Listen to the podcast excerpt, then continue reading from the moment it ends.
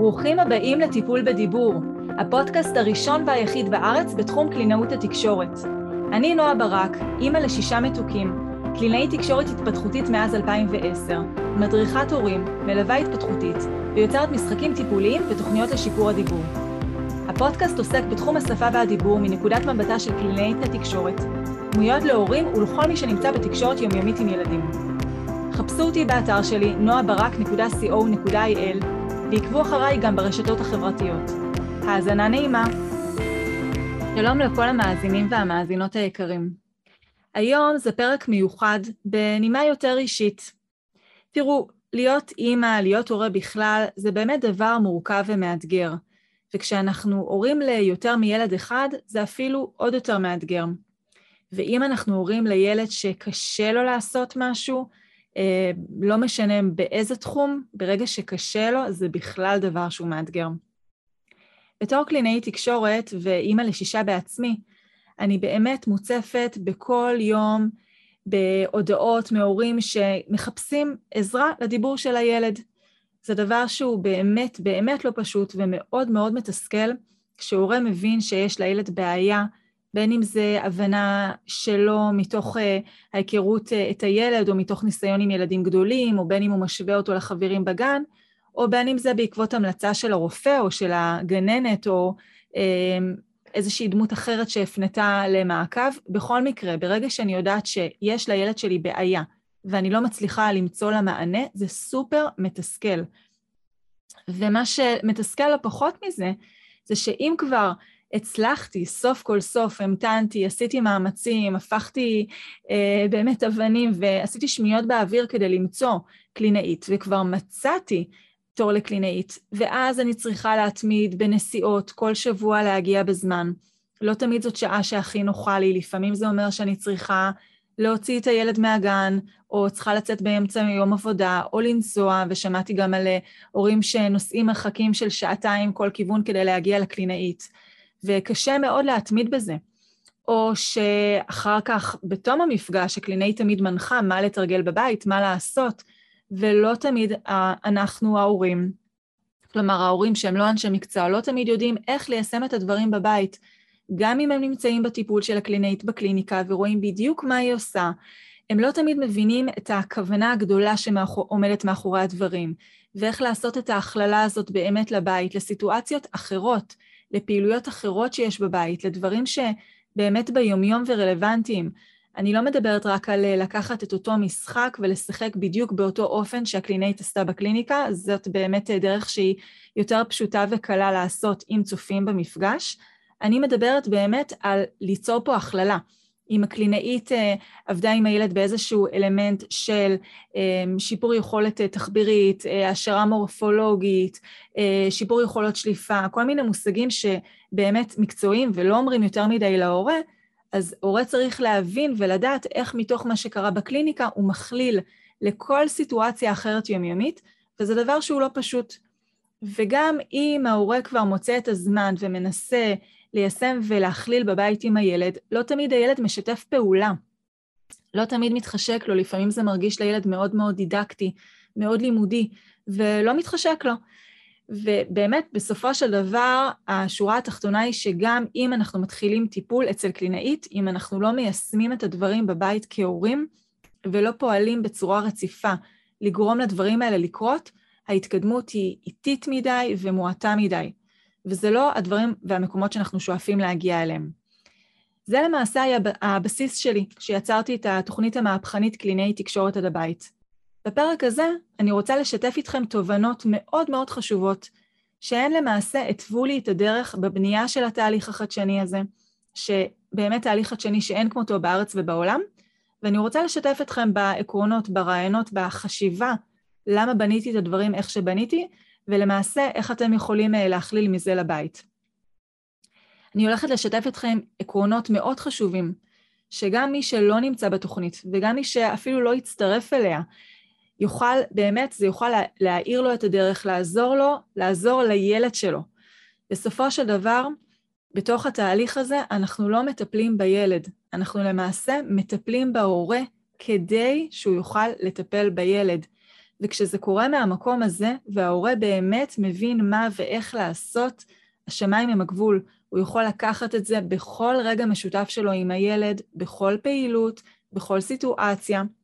ונכון, זה מצריך השקעה, זה מצריך פתיחות, זה מצריך מוכנות לעשות משהו אחרת ממה שאנחנו רגילים, אבל למי שרוצה ומוכן וזה חשוב לו, זה פשוט מדהים.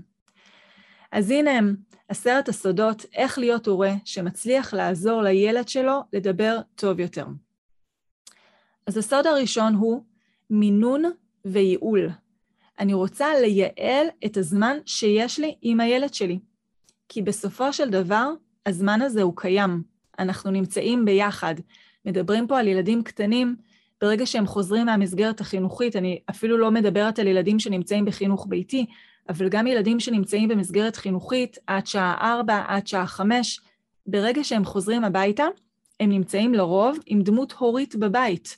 והם אה, תלויים בדמות ההורית הזאת, כי הם לא באמת, אה, אנחנו לא מדברים פה על אה, בני נוער שיוצאים עם חברים או נסגרים בחדר שלהם ויש להם את העיסוקים שלהם. הילדים הקטנים שלנו נשרכים אחרינו כשהם בבית ומחפשים את הקרבה הזאת שלנו. ומתוך ההבנה הזאת אני מבינה שיש לי זמן משותף עם הילד. השאלה, איך אני מנצלת את הזמן הזה? אם אני גם ככה משחקת איתו, אז מה אני עושה בזמן הזה של המשחק? איך אני משחקת איתו כדי להתמקד באמת בלשפר את השפה בהתאם למה שהוא צריך כרגע. אם אני גם ככה נמצאת במטבח ומבשלת, והילד נמצא לידי, איך אני מתייחסת אליו בזמן הזה? מה אני אומרת? מה אני אומרת באופן כללי? מה אני אומרת לו? איך אני מנגישה לו את הדברים, ואיך אני אה, בעצם חושפת אותו ומגישה לו את השפה בזמן שאני בכלל עושה פעילות שהיא יומיומית בבית. אפשר uh, ככה באמת להסתכל על זה כמו מכונה שיודעת גם לבשל וגם לקפל כביסה וגם להסיע לחוג בו זמנית, מין מכונה כזאת מאוד מאוד מתוחכמת. ואנחנו באמת, uh, ברגע שאנחנו מבינים שהדברים פועלים בצורה כזאת ויוצאים מנקודת החשיבה שאם אני עכשיו uh, מבשלת אז הילד uh, צריך להיות מול המסך או באיזשהו משהו אחר מוגדר כדי שהוא לא יפריע לי, ואני מבינה שעצם הנוכחות שלו לידי היא הזדמנות פז מבחינתי לקדם את הדיבור שלו, אז אני יכולה להרוויח שתי ציפורים במכה. בסופו של דבר, הזמן קיים. הזמן הזה הוא באמת אה, נתון, הוא מוגבל, אבל את הזמן הזה אני יכולה, כמו שאמרתי, להעביר בפעילות אחת בלבד, או שאני יכולה למקסם אותו ולנצל את מה שאני גם ככה עושה, כדי לפעול נכון יותר מול הדיבור של הילד. אז זה העיקרון הראשון. למנן את הזמן שלי ולייעל אותו, אה, כך שהוא יהיה מוקדש ומוכוון לשפר את הדיבור והשפה של הילדים שלי. הדבר השני הוא לעשות את הדברים תוך כדי תנועה. אם אני אחכה עד ש, עד שיהיה לי זמן, עד שיהיה לי אחד על אחד עם הילד, עד שאני אסיים לפעול בכל עבודות הבית, עד שאבא יגיע לגבות אותי עם הילדים האחרים, עד שמשהו כזה חיצוני יקרה, אז כנראה שזה בחיים לא יקרה. ואני יודעת ואני יכולה לשתף אתכם מניסיון שלי, שהרבה פעמים כשיש לי משימה לעשות, ואני מרגישה שהיא קצת גדולה עליי, אני דוחה אותה. אני אומרת, טוב, אני אעשה את זה כש, כשיהיה ככה, כשיהיה ככה, כשאני אפנה לזה לגמרי את הזמן וזה יהיה זמן שמוקדש רק לזה, וכשאני אכין קודם כל איזושהי אה, עבודה מקדימה לק... לקראת זה, ובסופו של דבר מה שקורה זה שהזמן הזה לא מגיע. אנחנו צריכים פשוט לקפוץ למים ולעשות את הדברים תוך כדי תנועה. נכון, לפעמים יש לנו זמנים שאנחנו יכולים ממש לשבת עם הילד בצורה מסודרת, אחד על אחד, נקי, בלי מסיחים ברקע, ולפעול בצורה הכי הכי מדויקת, הכי שקולה, הכי מחושבת שאפשר. אבל לא תמיד זה מתאפשר, ויותר מזה, למידה שהיא תוך כדי תנועה, תוך כדי שאנחנו עושים משהו אחר, תוך כדי שאנחנו מסיעים לחוג, תוך כדי שאני לא בהכרח עוצרת את הזמן שלי ומקדישה אותו 100% לילד, אלא באמת פועלת במקביל תוך כדי, זה הרבה יותר חווייתי לילד, הרבה פעמים. הוא גם ככה נמצא בתוך הסיטואציה, הוא מחובר אליה. זה גם מנטרל הרבה פעמים התנגדויות או קושי בשיתוף פעולה. כי הילד לא מרגיש שיש פה איזושהי למידה דידקטית. הוא לא מרגיש בכלל שהוא לומד. מבחינתו, הוא בזמן משותף איתנו. ותמיד תמיד זה משהו שישמח את הילדים שלנו, הם תמיד ירצו להיות בזמן משותף איתנו, הם מחפשים את הקרבה שלנו כהורים, ולכן הם, אין פה עניין בכלל של התנגדות. סליחה. לכן אין פה באמת עניין בכלל של התנגדות, כי הילד רוצה לשתף איתי פעולה, הוא רוצה להיות איתי, הוא נמצא שם, ואם אני כהורה יודעת לנתב שוב ותוך כדי תנועה, תוך כדי לנצל את הזמן הזה בצורה נכונה ויעילה, אז אני גם יכולה לתפוס את הילד הרבה יותר מגויס והרבה יותר משתף פעולה.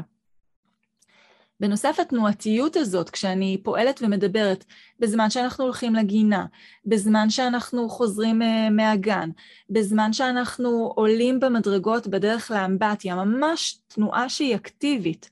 אנחנו תוך כדי מפעילים מערכות שונות. אנחנו מפעילים מערכות מוטוריות, מערכות uh, תחושתיות, חווייתיות. הלמידה, כשהיא רב-חושית, היא תמיד תהיה הרבה הרבה יותר משמעותית ומה שילד ילמד תוך כדי למידה, תוך כדי תנועה והפעלה של כמה שיותר מערכות במקביל, זה ייטמע וירחש הרבה הרבה יותר טוב.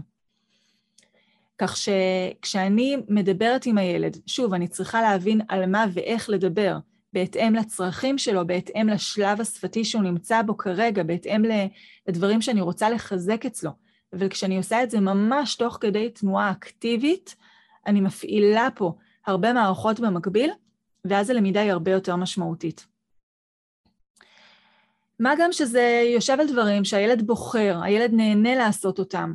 אני נותנת לילד פה את הבחירה, אני לא מגבילה אותו. זה לא שעכשיו צריך לשחק במשחק, וזה אפילו לא שצריך עכשיו לשחק במשחק מסוים שאני בחרתי. אני נותנת לילד לבחור את הפעילות מתוך הבנה ששפה נמצאת בכל מקום, ולא משנה, משנה לי מה הפעילות שהוא יבחר לעשות, יש לי שם הזדמנות לקדם ולשפר את השפה שלו. וברגע שזה יושב על הנאה של הילד, וזאת נקודה שמי שעוקב אחריי יודע שאני מדברת עליה הרבה, ברגע שכיף לילד, ברגע שיש פה הנאה, אז הוא פנוי ללמידה.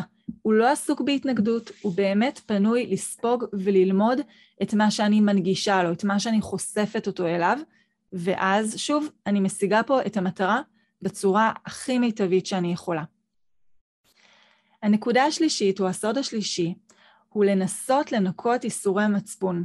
אני יודעת, אנחנו הורים, איסורי מצפון זה חלק מהיותנו הורים, אני חושבת שזאת אה, מתנה שאנחנו מקבלים יחד עם ההורות.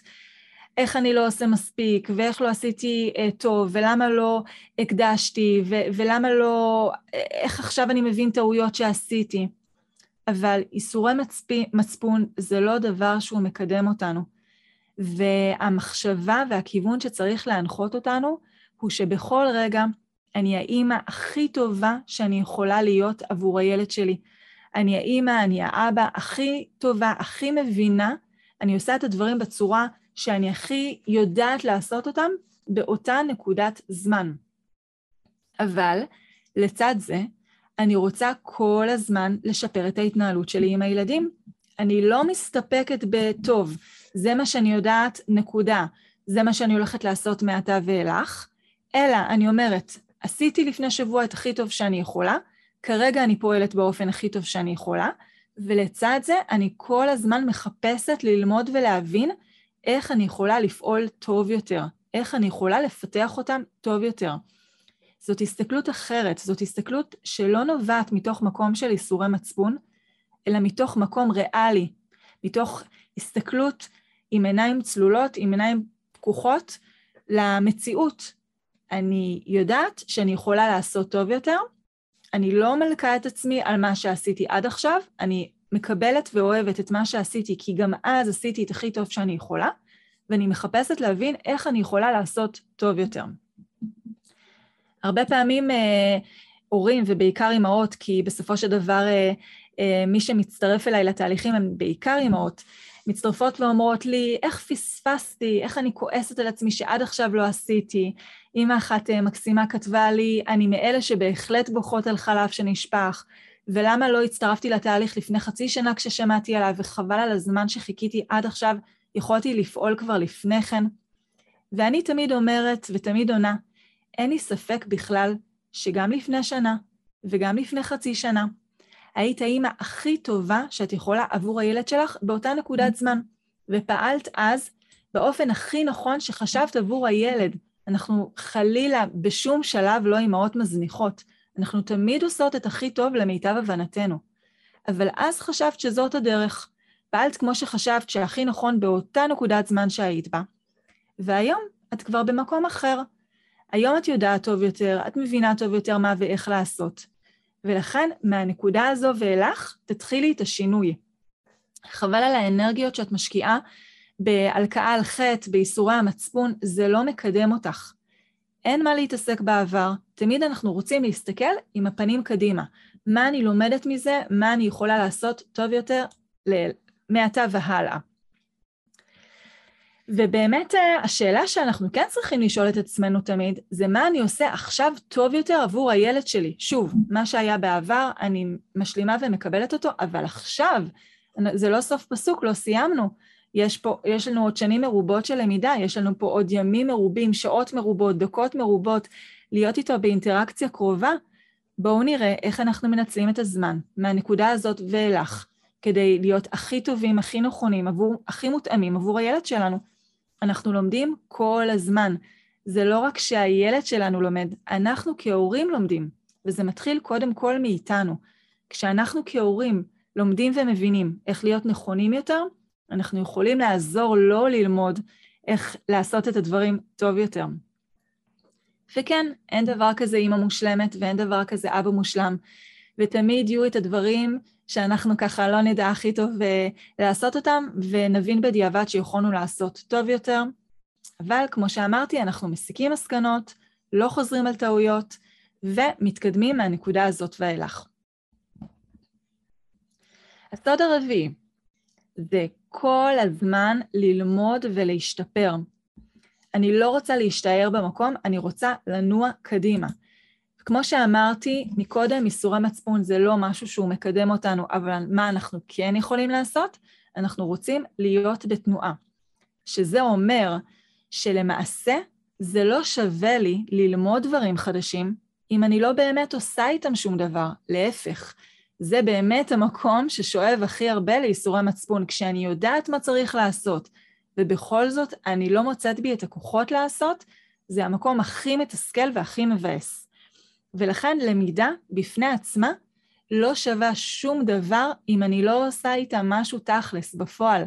ואני יודעת שלפעמים קיים הדיסוננס הזה, הפער הזה, של אוקיי, אז למדתי, אז הבנתי, אז הנגשתי את הידע בצורה טובה, אבל משהו שם עדיין תוקע אותי מלעשות, פשוט לעשות וליישם.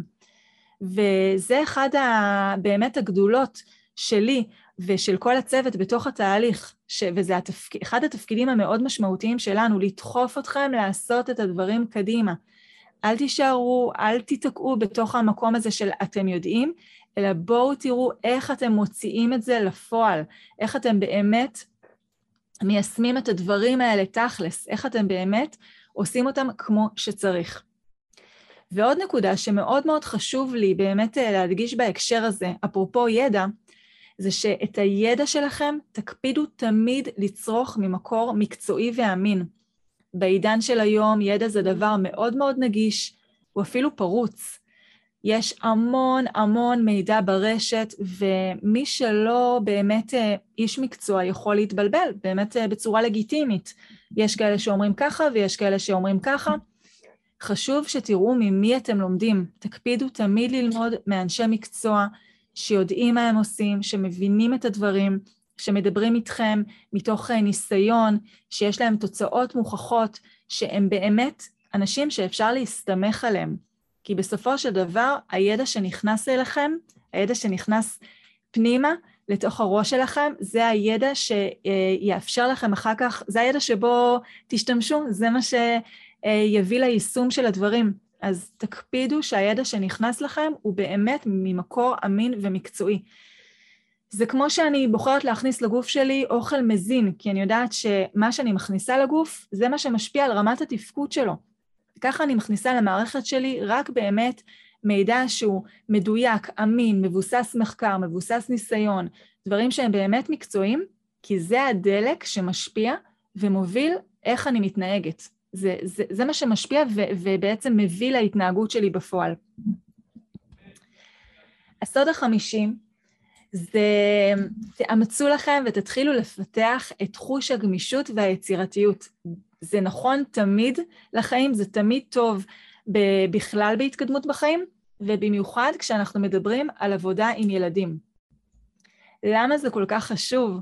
כי בסופו של דבר אני יכולה לתכנן מפה ועד מחר מה ואיך לעשות, ממש לפרטי פרטים, ואני יכולה לשתף אתכם בתור קלינאית כמה פעמים בתחילת העבודה שלי, בשנים הראשונות שלי כקלינאית, הגעתי לטיפולים מאוד מאוד מדויקת, עם רשימה ברורה של איזה משחקים אני הולכת לשחק עם הילד, ובדיוק מה לפעול בתוך המשחקים האלה, ומה באמת השלבים השונים, הכל היה מדויק. ואז משהו משתבש, משהו שלא תכננתי, והילד מגיע, והילד לא מתחשק לו, לא בא לו על המשחק הזה, אה, הוא שיחק עם זה בדיוק בגן, נמאס לו, הוא מגיע עם תכנונים אחרים משלו. ופה זה המקום שלנו להפגין גמישות ויצירתיות. חיים זה דבר דינמי בכלל. אם אני לוקחת את זה למקום של הבית, יש לנו שם כל הזמן בלת"מים, כל הזמן אירועים לא מתוכננים שצצים ושקורים. זה חלק מהחיים שלנו. זה, האמת היא שזה הדבר היציב שאנחנו יכולים תמיד אה, לדעת ולסמוך עליו שהוא יקרה. החוסר שגרה היא חלק בעצם מהשגרה. זאת השגרה שלנו. ההפתעות, האירועים הלא מתוכננים. ולכן ככל שאני כהורה מראה יותר גמישות, אז ככה אני יודעת יותר איך לנהל סיטואציות שהן מפתיעות לטובתי. והיצירתיות הזאת זה באמת שריר שצריך לאמץ אותו. ושוב אני חוזרת ומשתפת אתכם שאני כקלינאית בהתחלה הרגשתי שאני ממש ממש תקועה. הרגשתי שאני מאוד לא יצירתית, ואם אני לא יודעת מראש ומתוכננת בדיוק מה ואיך, אני הולכת לאיבוד. אז עובדים על זה, אז מפתחים, אז יוצרים כל מיני uh, תרחישים, אז מראש מתכננים כל מיני אפשרויות שונות, וזה מה שבאמת מאפשר לי להיות יצירתית וגמישה יותר. איך, איך זה תכלס יכול לבוא לידי ביטוי אצלכם בבית? אני יכולה כל הזמן לחשוב בכל משחק, מה עוד אני יכולה לשח... לעשות עם הדבר הזה? איך עוד אני יכולה לפעול בזה? איזה עוד דרכים אני יכולה לשחק עם זה? לא רק לפי מה שכתוב בהוראות. מה עוד אני יכולה לספר על מה שקורה פה עכשיו? באלה, באילו עוד מילים אני יכולה להשתמש? מה עוד אני יכולה להגיד על מה שמתרחש פה עכשיו? היצירתיות הזאת היא טובה לא רק בשביל להצליח להתנהל ישירות עם הילדים, לא רק כדי שבאמת בזמן אמת אני אוכל לשאוב מהם או, או ככה אה, לעודד אותם לדבר ובאמת להנגיש להם שפה, אלא גם כמתן מודל תקין לילד שלי. אני בעצם מדגימה לו מה אני עושה ואיך אני מגיבה כהורה כשקורה שם משהו לא מתוכנן. וכן, יש ילדים שקשה להם להתגמש, קשה להם להתמודד עם הפתעות, עם אה, אירועים לא מתוכננים. הם קצת יותר נוקשים, הם צריכים את הדברים המאוד מאוד ברורים, וזה דבר שהוא בסופו של דבר מעכב למידה, כי כמו שאמרתי, העולם שלנו הוא חוסר שגרה, זה, זה, זה הדבר שטבוע בו, זו ההבטחה היחידה שיכולה להיות לנו לגביו. חוסר שגרה, הפתעות ודברים לא מתוכננים.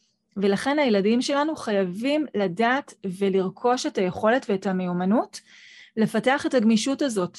וכשהם רואים אותנו כהורים מתמודדים עם חוסר שגרה ומפגינים גמישות ומפגינים יצירתיות, הם לומדים בעצמם ומאמצים בעצמם איך לעשות את הדברים האלה. וגם כשאנחנו מלמדים את הילד שלנו משהו, אנחנו מלמדים אותו משהו בנקודת זמן ספציפית. אם אני עכשיו uh, מסתכלת על uh, uh, סיפור העכבר והתפוח, ויש שם סיפור על עכבר ויש שם איור של תפוח, ואני מדברת על התפוח, הילד כמובן צריך ליצור אצלו את ההכללה. שהתפוח הזה שמצויר פה זה כמו התפוח שנמצא אצלנו במגירה של המקרר, וזה כמו התפוח שהוא אכל אתמול אצל סבתא, וזה כמו התפוחים שנמצאים בסופר, וזה כמו התפוח שנמצא בחוץ ואפשר לקטוף אותו על העץ. כלומר, אני אף פעם לא מלמדת את הילד מילה רק בתוך הסיטואציה הספציפית שבה הוא לומד אותה. תמיד תמיד הציפייה היא שהילד יוכל ליצור את ההכללה הזאת, את ההרחבה, ולקחת את אותה מילה ספציפית ובעצם להבין את המשמעות הרחבה שלה, ובאמת את העומק של מה היא אומרת, ולהוציא את זה לסיטואציה הרחבה יותר. ולכן, שוב, זה נורא נורא חשוב שהילד לפתח אצלו את הגמישות והיצירתיות, כמובן אצלו, וקודם כל אצלנו כהורים. הסוד החמישי הוא זמן אימא, זמן אבא, כדי למלא את עצמנו. וזאת נקודה סופר חשובה שאני יכולה לשתף אתכם, שגם אני עדיין עובדת עליה, ורק בשנים האחרונות שהעומס הלך וגדל סביב הילדים שיהיו בריאים, שהמשפחה התרחבה, והעסק שצומח ובאמת אה, ממציא את עצמו כל פעם מחדש ומתפתח, אז הבנתי כמה זה חשוב זמן שלנו כדי למלא את עצמנו. כי כדי שאני אוכל להיות אימא טובה לילדים שלי, כדי שאני אוכל להיות הורה טוב עבור הילדים שלי, ובאמת לעזור להם, ובאמת מבחוץ, שהדברים יתפרצו ממני, אני חייבת להיות שלמה ומלאה עם עצמי מבפנים. הורות זה דבר שהוא מאתגר, זה דבר שהוא שוחק, זה דבר שהוא מתיש, וזה דבר שמצריך מאיתנו וצורך מאיתנו המון המון אנרגיות. אנחנו חייבים לדעת מתי אנחנו עוצרים וממלאים את עצמנו. זה יכול להיות בדברים הקטנים, איזושהי כוס קפה בשקט עם עצמי שאני שותה עם אה, מוזיקה ברקע, או בחוץ ב, על הספסל אה, במרפסת, או באמת, בדברים הכל כך קטנים, גם שאני יודעת שזה אומר שכרגע הילד נמצא בפעילות שהוא לא איתי, אולי הוא סתם אה, מש, מעסיק את עצמו באיזשהו משחק לא מאוד מקדם בבית, אולי חלילה וחס הוא עכשיו עשר דקות מול המסך, ואתם יודעים כבר מה התפיסה שלי לגבי מסכים, והקלטתי פודקאסט ביחד עם יעל אדרר המדהימה, ספציפית על נושא המסכים, אבל כן, אני גם ריאלית. אם אני צריכה עכשיו חמש, עשר דקות שלי עם עצמי לנשום, להתאפס על עצמי, למלא את המצברים שלי כהורה, אז כן, יכול להיות שזה יהיה על חשבון סיטואציה שהיא לא הכי אידיאלית שהילד חווה כרגע, אבל אני צריכה את זה כדי שאני אוכל להיות אחר כך אימא הרבה יותר טובה עבורו ולהעניק לו בצורה מעצימה הרבה יותר את מה שהוא צריך. אז זה יכול להיות, אה, כן, ויש כל אחד מה שעושה לו את זה. בגד אה, חדש שאני עכשיו מפרגנת לעצמי לקנות, טיול מסביב לגינה, רק אני עם עצמי, כדי לנשום אוויר, להתחבר לעצמי. זה לא משנה מה הנקודה, זה גם לא משהו שבכלל צריך להצריך הוצאה כספית, אבל כן צריך לזכור שזה צריך להיות קיים, וזה לא מותרות. זה תנאי בסיסי, זה הכרחי, כדי שאני אוכל להמשיך להיות אימא טובה ומתפקדת ומעניקה עבור הילדים שלי. אז נעשה את זה בלי נקיפות מצפון, נעשה את זה ממש כחלק מהשגרה השבועית שלנו או היומית שלנו, כל אחד אה, בנקודה שהוא בוחר לעצמו, אבל זה צריך להיות חלק מהסדר אה, סדר ההתנהלות היומי והשבועי, וזה בסופו של דבר לא רק לטובתי, אלא לטובת הילדים שלי. הסוד השביעי הוא התמדה. אנחנו חיים בעולם מאוד מאוד מאוד מהיר, אנחנו מוצפים בגירויים, ואנחנו רוצים את הכל כאן ועכשיו. וכן, אני רוצה שאם אני משקיעה ואם אני עושה, אני רוצה מיד לראות תוצאות. באמת הרבה דברים נהיו לנו הרבה יותר נגישים, הרבה יותר מהירים, וההשתכללות הטכנולוגית שמאפשרת לנו לקבל תהליכים יותר מהר, הרגילה אותנו לזה.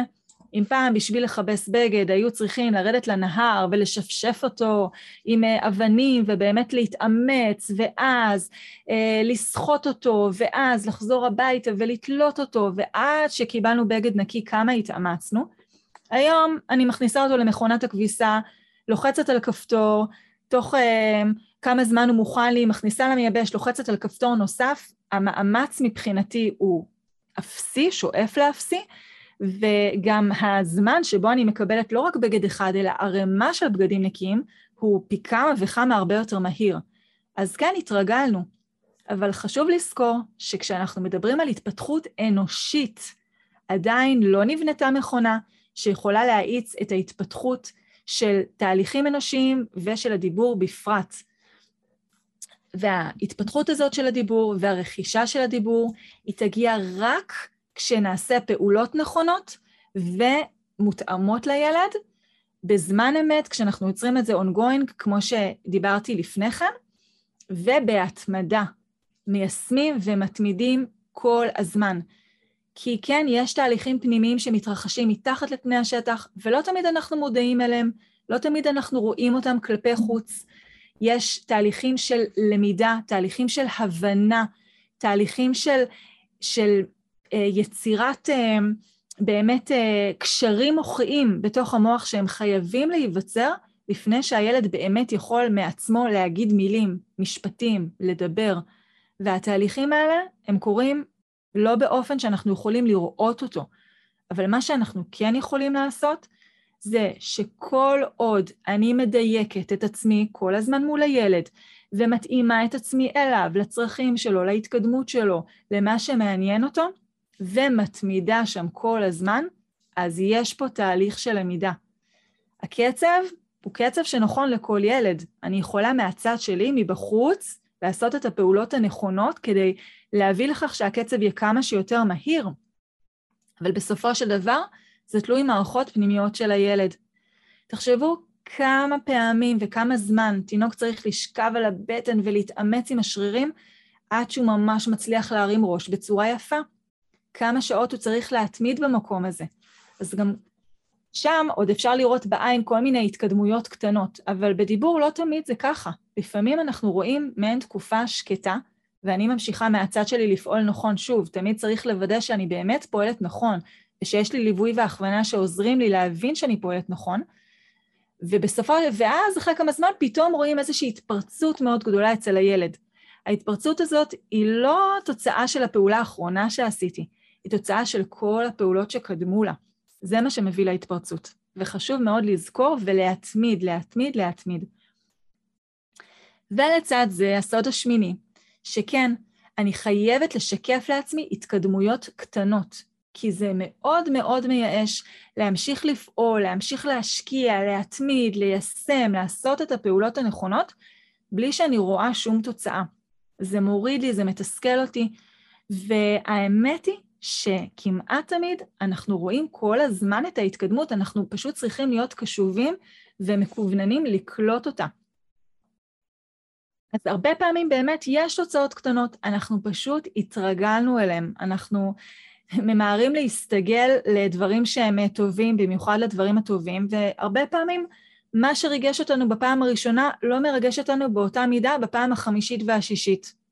ניתן לכם דוגמה.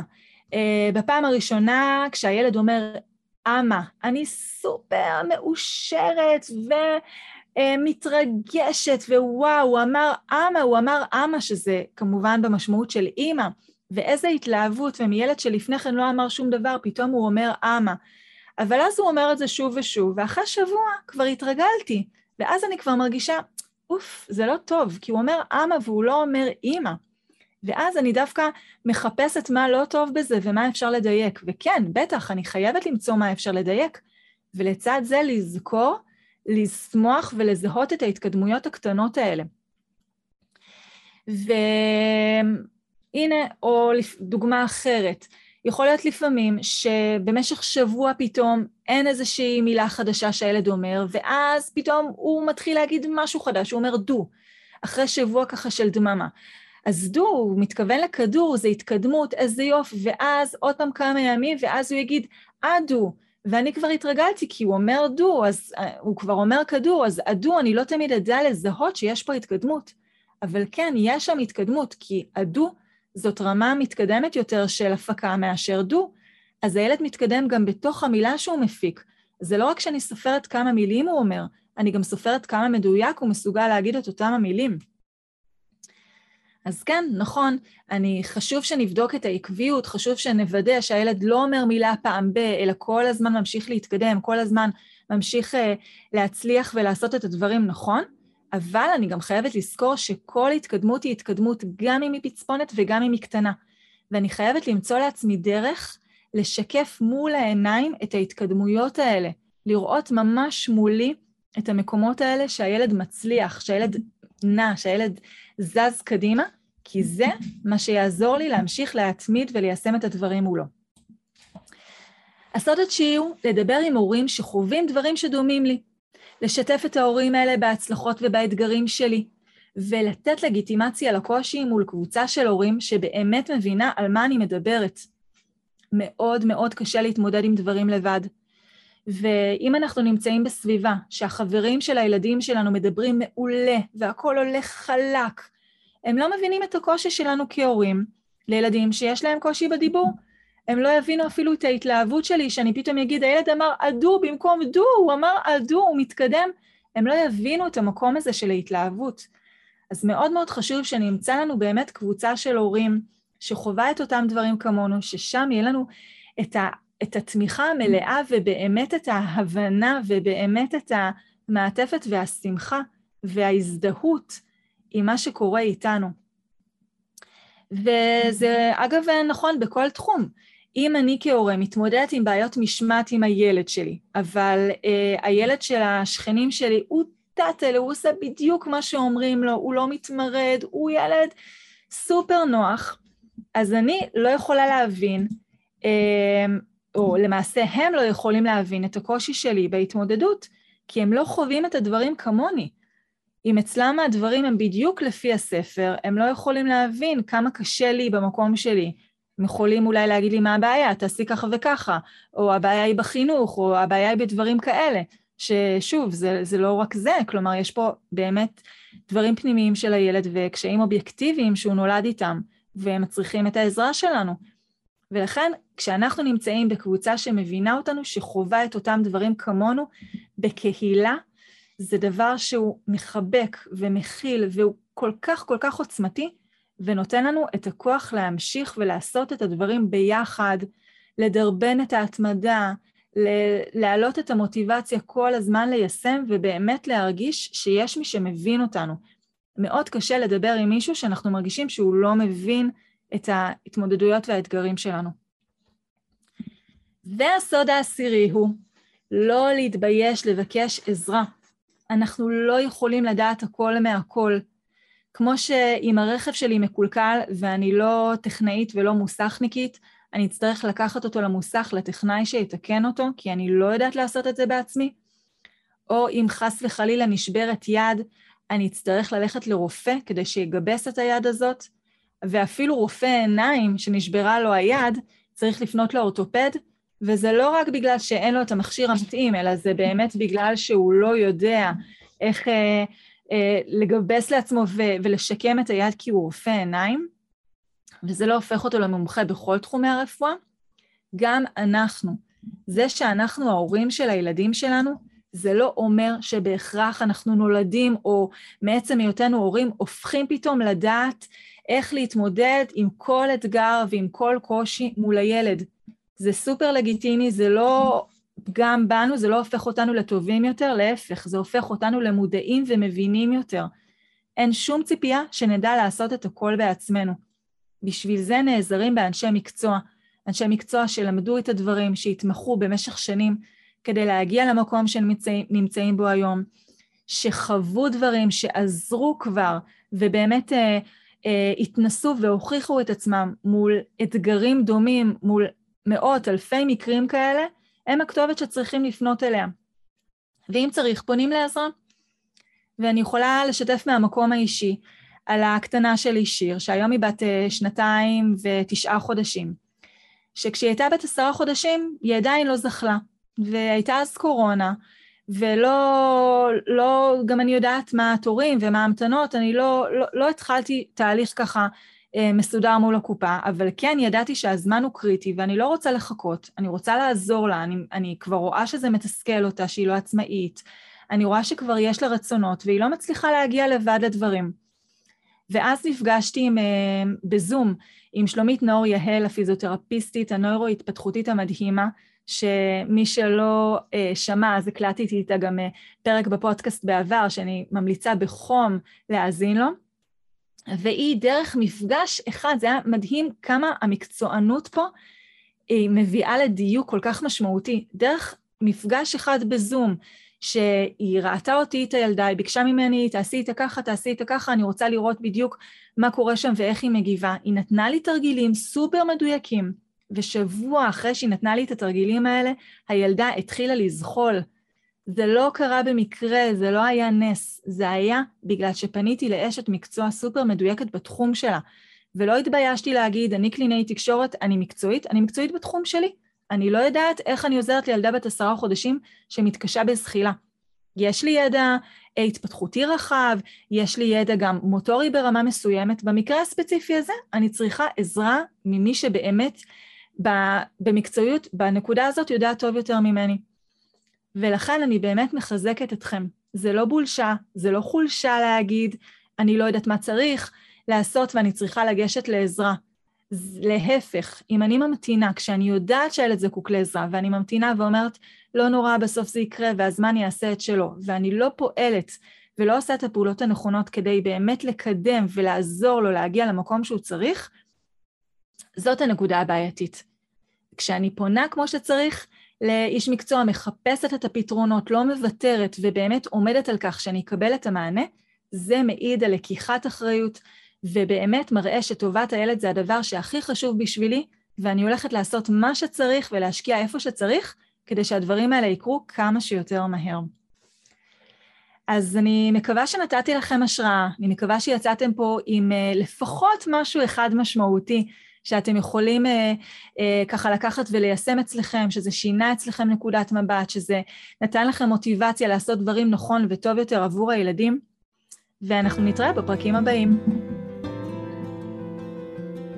תודה שהאזנתם לעוד פרק בפודקאסט טיפול בדיבור. אל תשכחו להקליק על follow או subscribe כדי לא לפספס את הפרקים הבאים, וכמובן שתפו הלאה והזמינו חברים להאזין. לתכנים נוספים על התפתחות שפה ודיבור, משחקים טיפוליים ייחודיים ושיטות מתקדמות לשיפור הדיבור של הילדים, בקרו באתר שלי noabarak.co.il.